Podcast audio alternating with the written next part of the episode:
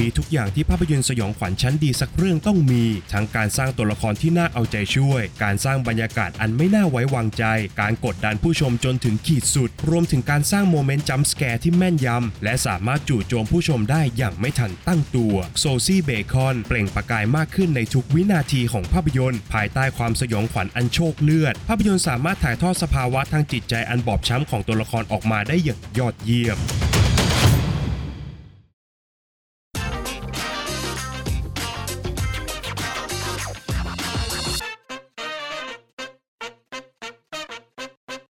สวัสดีครับ ยินดีต้อนรับเข้าสู่ฟิเมนรีวิวนะครับ และภาพยนตร์ที่เราจะนำมารีวิวกันในวันนี้ก็คือ Smile ยิ้มสยอง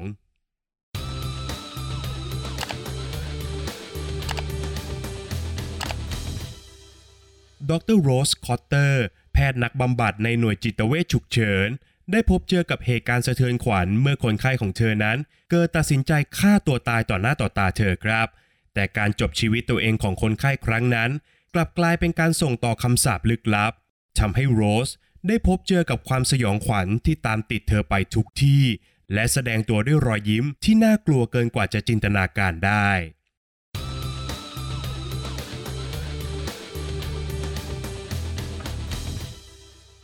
ทันทีที่ผมรับชมตัวอย่างของภาพยนตร์เรื่อง Smile ยิ้มสยอง ความรู้สึกอยากพิสูจน์ภาพยนตร์เรื่องนี้มันก็พุ่งเต็มปลอดทันทีครับ เนื่องจากภาพยนตร์นั้นมาพร้อมกับไอเดียที่น่าสนใจด้วยการนิยามคำสาปอันน่าสะพรึงกลัว ให้มาในรูปแบบของรอยยิ้ม ซึ่งเป็นสัญลักษณ์แห่งไมตรีจิตของมนุษย์นะครับ โดยหลังจากได้รับชมแล้วผมก็ได้พบว่า Smile ไม่ได้มีดีเพียงแค่ความสยองขวัญเท่านั้นนะครับ หากแต่ยังมีประเด็นที่แข็งแรงซ่อนอยู่ในเรื่องอีกด้วยครับ ภาพยนตร์เรื่อง Smile มีทุกอย่างที่หนังสยองขวัญชั้นดีสักเรื่องต้องมีครับไล่มาตั้งแต่การสร้างตัวละครที่น่าเอาใจช่วย การสร้างบรรยากาศอันไม่น่าไว้วางใจ การกดดันผู้ชมจนถึงขีดสุด รวมถึงการสร้าง moment jump scare ที่แม่นยำ และก็สามารถจู่โจมผู้ชมได้อย่างไม่ทันตั้งตัวครับ โดยทุกอย่างถูกถ่ายทอดผ่านงาน production ที่ยอดเยี่ยม การออกแบบภาพให้สะท้อนถึงความวิกลจริต ที่มันค่อยๆ คืบคลานเข้าหาตัวละครอย่างช้าๆ ครับ ไม่ว่าจะด้วยการวางเฟรมภาพที่ผิดจากองศาที่มันควรจะเป็น หรือการตัดสลับระหว่างภาพมุมกว้าง กับภาพ close up ตัวละครแบบสุดคั่วมันก็สามารถสะกดผู้ชม ให้ติดอยู่กับความวิปลาสของเรื่องราวได้อย่างยอดเยี่ยมมากๆครับ ผสมผสานกับการออกแบบเสียงและก็ดนตรีประกอบอันผิดธรรมชาติ โดยการหยิบเอาเสียงที่ผู้ชมเนี่ยไม่เคยได้ยินในชีวิตจริง มาเป็นองค์ประกอบในการสร้างความสยองขวัญนนะครับ สลับกับการใช้ความเงียบให้เกิดประโยชน์สูงสุดครับ ขณะที่การตัดต่อของภาพยนตร์นั้น ก็สามารถคุมจังหวะของเรื่องราวได้อย่างอยู่หมัด อีกทั้งยังปั่นหัวผู้ชม จนสับสนกับสิ่งที่เกิดขึ้นได้ไม่ต่างจากตัวละครเลยครับ แม้ว่าภาพยนตร์จะสามารถสร้างโมเมนต์ชวนสะดุ้งให้กับเรื่องราวได้อย่างยอดเยี่ยม แต่โดยส่วนตัวแล้วผมกลับรู้สึกเสียดายเล็กน้อย ที่ตัวหนังเนี่ยเลือกจะใช้ jump scare เป็นอาวุธหลักนะครับเพราะว่ามันมีมากเกินไป จนมันทำลายอรรถรสความระทึกขวัญเชิงจิตวิทยา ซึ่งเป็นสิ่งที่หนังเนี่ยทำได้อย่างโดดเด่นไม่แพ้กันครับ อย่างที่กล่าวไว้ข้างต้นนะครับว่า ภาพยนตร์มาพร้อมกับไอเดียที่ชาญฉลาด โดยนอกจากจะเปลี่ยนรอยยิ้มแห่งความสุข ให้กลายเป็นภัยคุกคามอันน่าสะพึงกลัวแล้ว ตัวหนังยังเลือกจะโยนสถานการณ์ทั้งหมดเข้าสู่ตัวละครอย่างดร.โรสคอตเตอร์ด้วยอาชีพจิตแพทย์และนักบำบัด ทำให้เธอเป็นตัวละครที่ควรจะมีสติที่สุดในเรื่องนะครับ แต่ทุกอย่างที่เธอต้องพบเจอนั้นกลับเปลี่ยนให้เธอเนี่ยกลายเป็นคนไร้สติในสายตาของคนรอบข้างได้ในทันทีขณะที่อาถรรพ์หรือว่าคำสาปที่ตัวละครได้รับมานั้น มันไม่ได้ถูกนำมาใช้ในเชิงปริศนาที่ต้องการคำตอบแน่ชัด แต่มันคือสัญญาของประเด็นที่ตัวหนังต้องการจะนำเสนอมากกว่าครับ ดังนั้น แม้ว่าการสืบสวนหาคำตอบของตัวละครนั้นจะน่าติดตามขนาดไหน แต่การเฉลยปริศนาของเรื่อง มันอาจจะไม่ได้ถูกใจผู้ชมมากเท่าไหร่นักนะครับ ส่วนที่ผมรู้สึกมีปัญหาอยู่บ้างก็คือ เหตุการณ์ในช่วงคลายแม็กของภาพยนตร์ ที่ถูกตีความออกมาได้อย่างแฟนตาซีจนเกินไป จนรู้สึกว่ามันขัดกับแนวทางที่ภาพยนตร์เป็นมาตลอดทั้งเรื่องครับเรียนกันตามตรงนะครับว่านี่เป็นครั้งแรกที่ผมได้รับชมการแสดงของโซซี่เบคอนและเธอก็สามารถทำให้ผมประทับใจได้ในทันทีครับ โดยโซซี่เบคอน ถ่ายทอดการต่อสู้กับอาการทางประสาทของตัวละครออกมาได้อย่างยอดเยี่ยมมากๆ ในขณะเดียวกัน เธอก็สามารถแสดงถึงความเปราะบางทางอารมณ์ที่ซุกซ่อนอยู่ภายในออกมาได้อย่างน่าทึ่งนะครับ การควบคุมสติไม่ให้เตลิดเปิดเปิง ทั้งที่ภายในนั้นเต็มไปด้วยความหวาดกลัวสุดขีดของตัวละครเนี่ยมันยิ่งขับเน้นให้การแสดงของโซซี่เบคอนเปล่งประกายมากขึ้นในทุกวินาทีบนจอภาพยนตร์ครับ โดยส่วนตัวแล้วผมไม่ได้รู้สึกนั่งตัวเกรงไปกับการรับชมภาพยนตร์สยองขวัญสักเรื่องมานานพอสมควรครับ และภาพยนตร์เรื่อง Smile ก็มอบประสบการณ์นั้นให้ผมได้สำเร็จ นอกจากนี้ภายใต้ความสยองขวัญอันโชคเลือดของภาพยนตร์แล้ว ยังสามารถถ่ายทอดสภาวะทางจิตใจอันบอบช้ำของตัวละครออกมาได้อย่างยอดเยี่ยม สุดท้ายนี้ ภาพยนตร์บอกกับเราอย่างชัดเจนนะครับว่า ทุกรอยยิ้มที่เราเห็นนั้น มันอาจจะซ่อนอะไรบางอย่างเอาไว้ภายใน ซึ่งมันอาจจะเป็นได้ทั้งภัยคุกคามที่น่ากลัว และความเปราะบางที่ไม่อาจแสดงออกได้เช่นกันครับ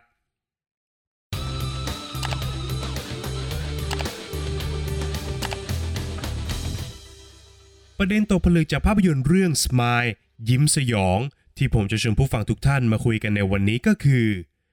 สภาพจิตคือสิ่งที่จะอยู่กับเราไปตลอดชีวิต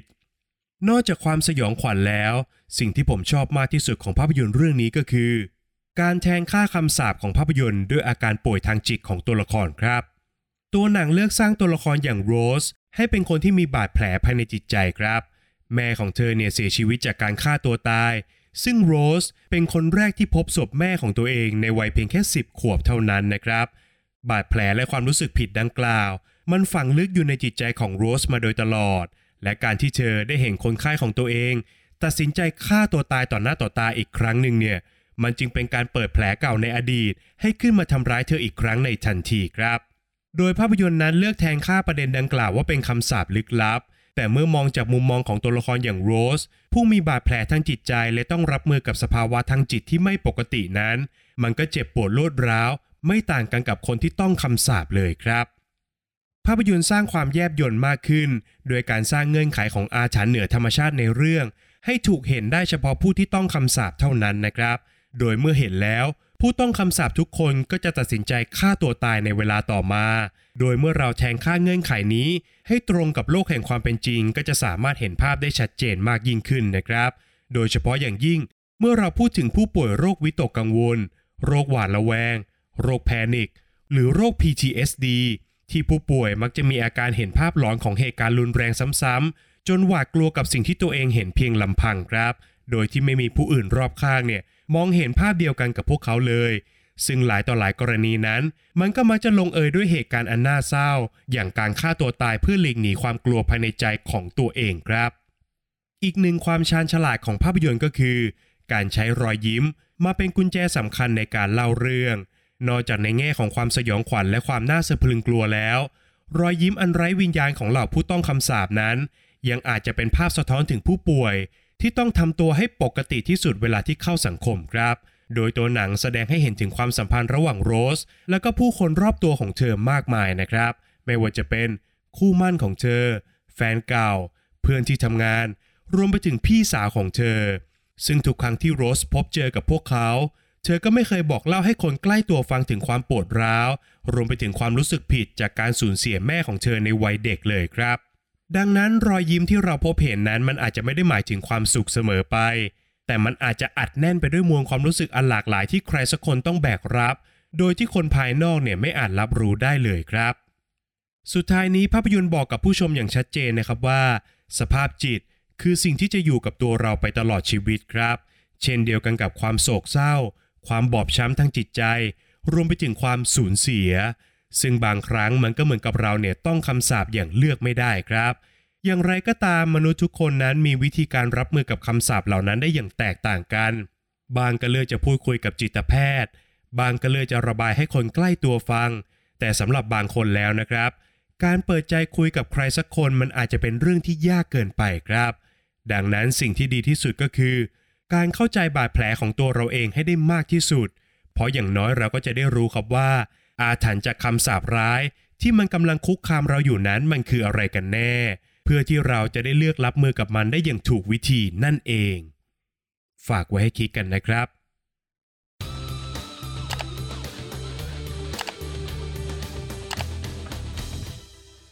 แล้วก็มาถึงช่วงการให้คะแนนของภาพยนตร์กันแล้วนะครับ ในส่วนของบทภาพยนตร์นั้นผมขอให้ไว้ที่ 7 คะแนนครับ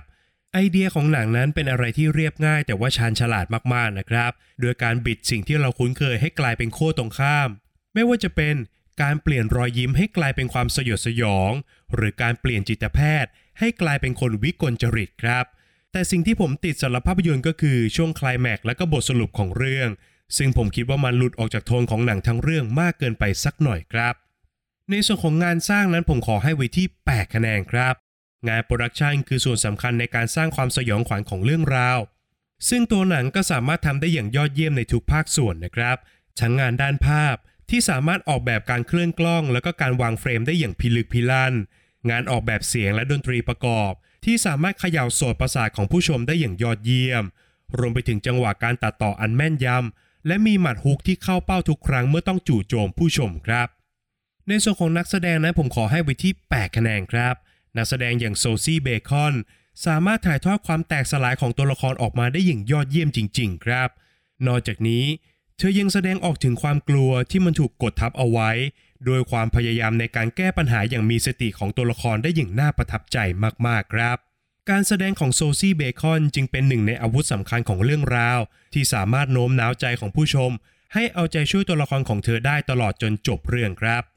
ข้อคิดที่ได้ผมขอให้ไว้ที่ 7 คะแนนครับ เรียกได้ว่าเป็นธรรมเนียมของหนังสยองขวัญในยุคปัจจุบันไปแล้วนะครับสำหรับการสอดแทรกแง่คิดอะไรบางอย่าง ผ่านความน่าสะพรึงกลัวของภาพยนตร์ ซึ่งสมายก็สามารถหยิบจับเอาปัญหาสุขภาพจิต มาสอดไส้ลงไปในเรื่องราวของความสยองขวัญได้อย่างยอดเยี่ยมครับ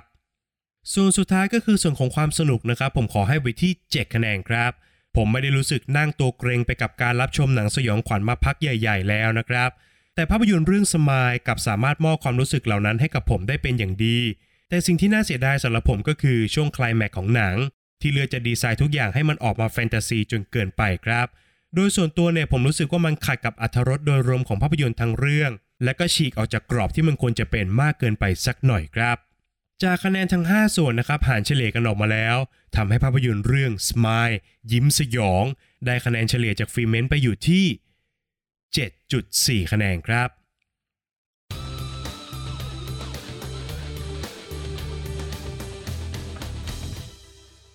และนี่ก็คือทั้งหมดของฟิเมนรีวิวในวันนี้สำหรับภาพยนตร์เรื่อง Smile ยิ้มสยองนะครับ ก่อนจากกันไปอย่าลืมกดไลค์กด subscribe แล้วก็กระดิ่งแจ้งเตือนให้กับฟิเมนในทุกช่องทางด้วยนะครับ ไม่ว่าจะเป็น Facebook Apple Podcast Spotify YouTube Channel b l o g d i t รวมไปถึง TikTok ด้วยนะครับ นอกจากนี้ทุกท่านยังสามารถเข้ามาพูดคุยกับฟิเมนได้ในกลุ่ม Open Chat ทางไลน์ครับ ทุกท่านสามารถค้นคำว่าฟิเมนแล้วกดจอยกันเข้ามาได้เลยนะครับ ใน EP หน้าฟิเมนจะนำเสนอคอนเทนต์อะไรนั้นต้องคอยติดตามกันด้วยนะครับสำหรับวันนี้ฟิเมนขอลาไปก่อน สวัสดีครับ